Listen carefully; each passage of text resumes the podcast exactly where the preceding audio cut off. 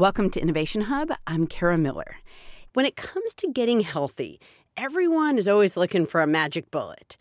Elsie Stern didn't exactly find a magic bullet, but she did find ABBA.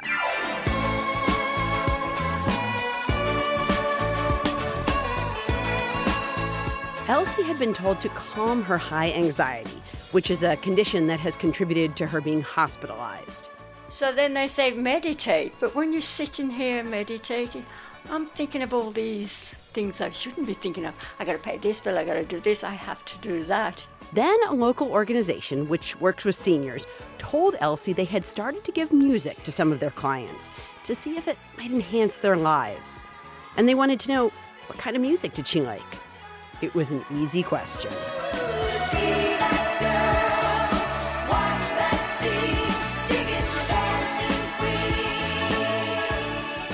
I love ABBA. ABBA, Yeah. the, Yes. the Swedish pop group. Lucky nobody lives upstairs, you know, can hear me. Elsie remembers going out dancing to ABBA, and when she heard their music again, those dancing days came flooding back to her. But something else happened too. Her anxiety dropped. When Marina came and she said about brought the music for me, of course I listened to that, and now I don't have all this going on in my head because I love music, you know. So it also helps me. Music therapy professor Wendy Magee is not particularly surprised by this kind of response. Decades ago, when she was a student in Australia, she started witnessing music's ability to impact people with various neurological diseases.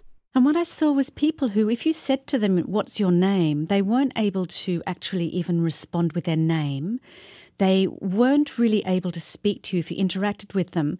But if you started singing to them, they could complete the last word of a phrase of a really familiar song, or you could even like ask them musical quiz type questions. Um, you know, Rodgers and Hammerstein wrote the sound of, and they could say music. So here we saw people who were engaged in music making, so singing. Um, they certainly weren't physically able to play instruments, but they were able to respond with singing. with the sound of music. My heart wants to sing every song We're living at the most fascinating time, um, really, in terms of understanding how music impacts the brain.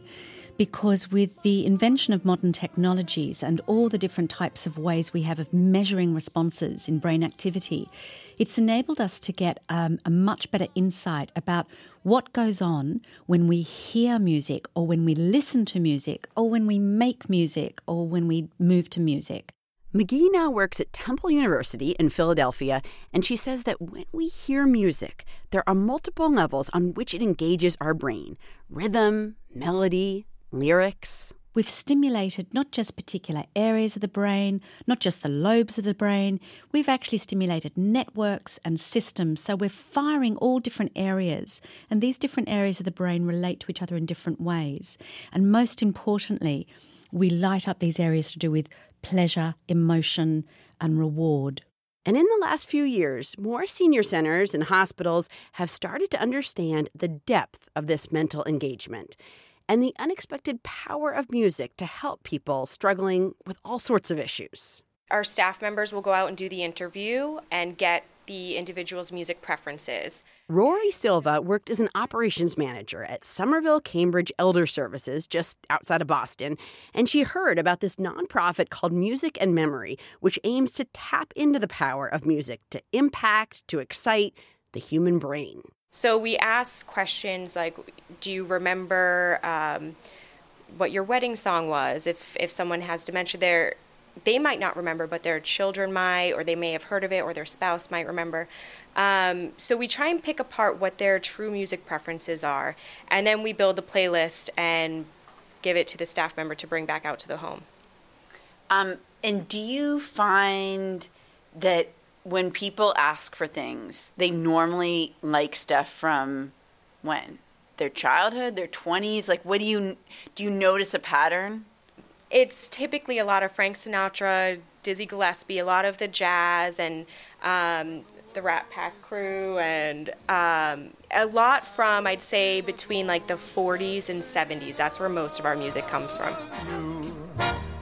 In the way you look tonight. Which brings us, kind of, back to ABBA. If you change your mind, I'm the first in line. the addictive Swedish pop band of the 70s, and to Elsie Stern. Have you seen it? I haven't seen it. Oh, it's so yeah, so tiny. I'm looking after you, and I'm saying, I mean, I, just the TV technology now is something else, you know, with the remote. I mean, we had to, in our days, it was black and white and turn the TV on. So to comprehend that this can hold so much music, I'm saying, my goodness, what's going to happen three or four years down the road? I mean, really? Stern is talking about an iPod, which she got when she became part of the program, Music and Memory. The program started on Long Island, and it's now in thousands of hospitals and senior care facilities around the world. The iPod Elsie got had been programmed with her favorite songs, songs that she wants to listen to again and again. Just a couple of miles away, Louisa Solano also got an iPod. Well, it's great to meet you. Louisa spent much of her life running a poetry bookstore. Now she's got epilepsy and she tends to forget things. She says the iPod has changed her life. Solano grew up listening to the Grand Ole Opry, to Hank Williams, to Patsy Cline. I, I would say that of that group, there was Patsy Cline. I go out walking after midnight, out in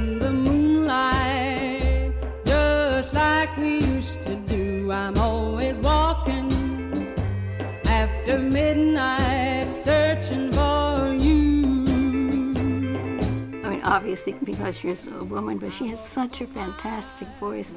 I can start crying almost at the drop of a hat if mm. I'm feeling sad and it's playing. and you're listening to Patsy Cline? Yeah. Yeah. I love you. I'm always walking after midnight, searching for you. Solano knows the music she likes, and she says having it back in her life has had some unintended consequences. Like when her sister, who she isn't that close to, was visiting and helped Louisa when she got confused by how to work the iPod. And then she said, Well, let's see what you play. And I showed her my list. And there was this dead silence, which grew deader and deader and deader. And then she looked at me and said, This is almost exactly like my own. Really? Yeah. And then she informed me that um, year, the years ago when I was I'd moved into a new apartment, she said, "Well, I was we were waiting there for you. I found this copy, this record that you had at Buffalo Springfield." And she said that was the first time I ever heard music like that before. She said, "Now we have this great collection." Hmm.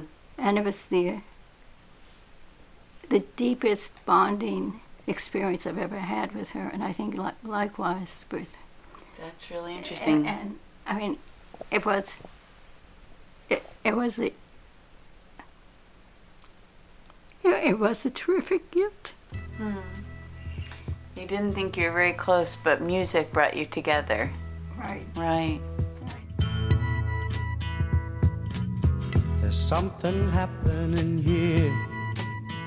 But what it is ain't exactly clear. Wendy Magee, the music therapy professor from Temple University, says despite the fact that there are still mysteries surrounding how music affects the brain, we know it's amazing at pressing our buttons. And if you're a caregiver or you're just a family member, you can engage with people that you love through music, people who often are hard to reach otherwise. Magee personally likes the idea of singing together, even if that sounds a little cheesy. Even if you think you can't sing in tune, we're all born musical beings, every single one of us. And the purpose of this is not to be performing at the Carnegie Hall. The purpose is just to engage, you know, just to engage with your loved one and try and give them some structure, try to engage them as well. Dan Cohen, who runs the nonprofit Music and Memory, in which both Louisa and Elsie participate, he's been a huge advocate of bringing music, generally via iPods, into people's lives. Those people are not always seniors, but they often are. It used to be in the 80s, it was a digital divide, the rich and the poor. Rich had access to technology, the poor did not. And this was sort of a new kind of digital divide. If you were institutionalized somewhere, um, you lost your access. There was a lot of technology around you, but nothing with you in mind. Um, and so uh, I thought, gee, this is where I could sort of add value to help make this happen. Cohen was listening to the radio about a dozen years ago when he heard a report on how people loved their iPods. And he thought, well, that might be true for kids or for young adults, but Cohen wondered about older adults who might be on the other side of that divide. He knew they loved music, but they might not have known how to make it accessible or portable in the same way as younger people. Cohen had a background in social work, but he had also worked in technology. And he started interviewing seniors in New York about the music they liked, loading the music onto an iPod, and giving it to them. Since then, the program has spread across the U.S. into Canada, Australia, Europe, and Israel. Now, Cohen wants policymakers to realize what music can contribute to health music engages more parts of the brain than any other of our senses. So, you know, our sight, sense of smell, very small part of the brain lights up when you do a brain scan. But when somebody's listening to their music, favorite music, their brain is lighting up in many parts of the brain. There's, so it's taking advantage of the parts of the brain that are still um, very functional.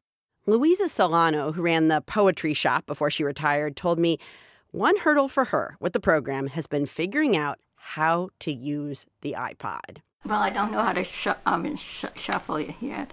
I haven't figured that part out. And no, sometimes I can't get the replay or the play, play in advance, and I don't know how to turn it off actually. I'm getting there. Okay. It's only a year, you know.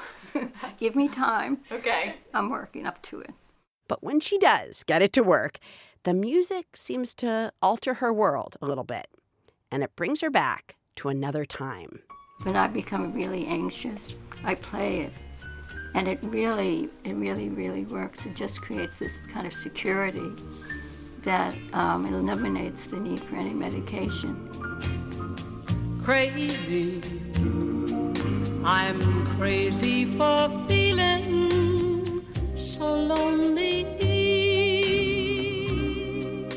On our website, you can see pictures of me with Louisa and Elsie, and you can get more info about music's impact on the brain.